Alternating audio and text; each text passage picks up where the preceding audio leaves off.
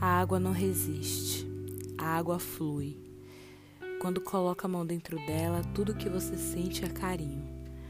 A água não é uma parede sólida, ela não o impedirá. Mas a água sempre chega onde quer chegar e nada consegue ir contra a correnteza. A água é paciente, a água que pinga desgasta uma rocha. Lembre-se, minha criança, lembre-se que é metade água. Se não pode atravessar um obstáculo, dê a volta, como faz a água.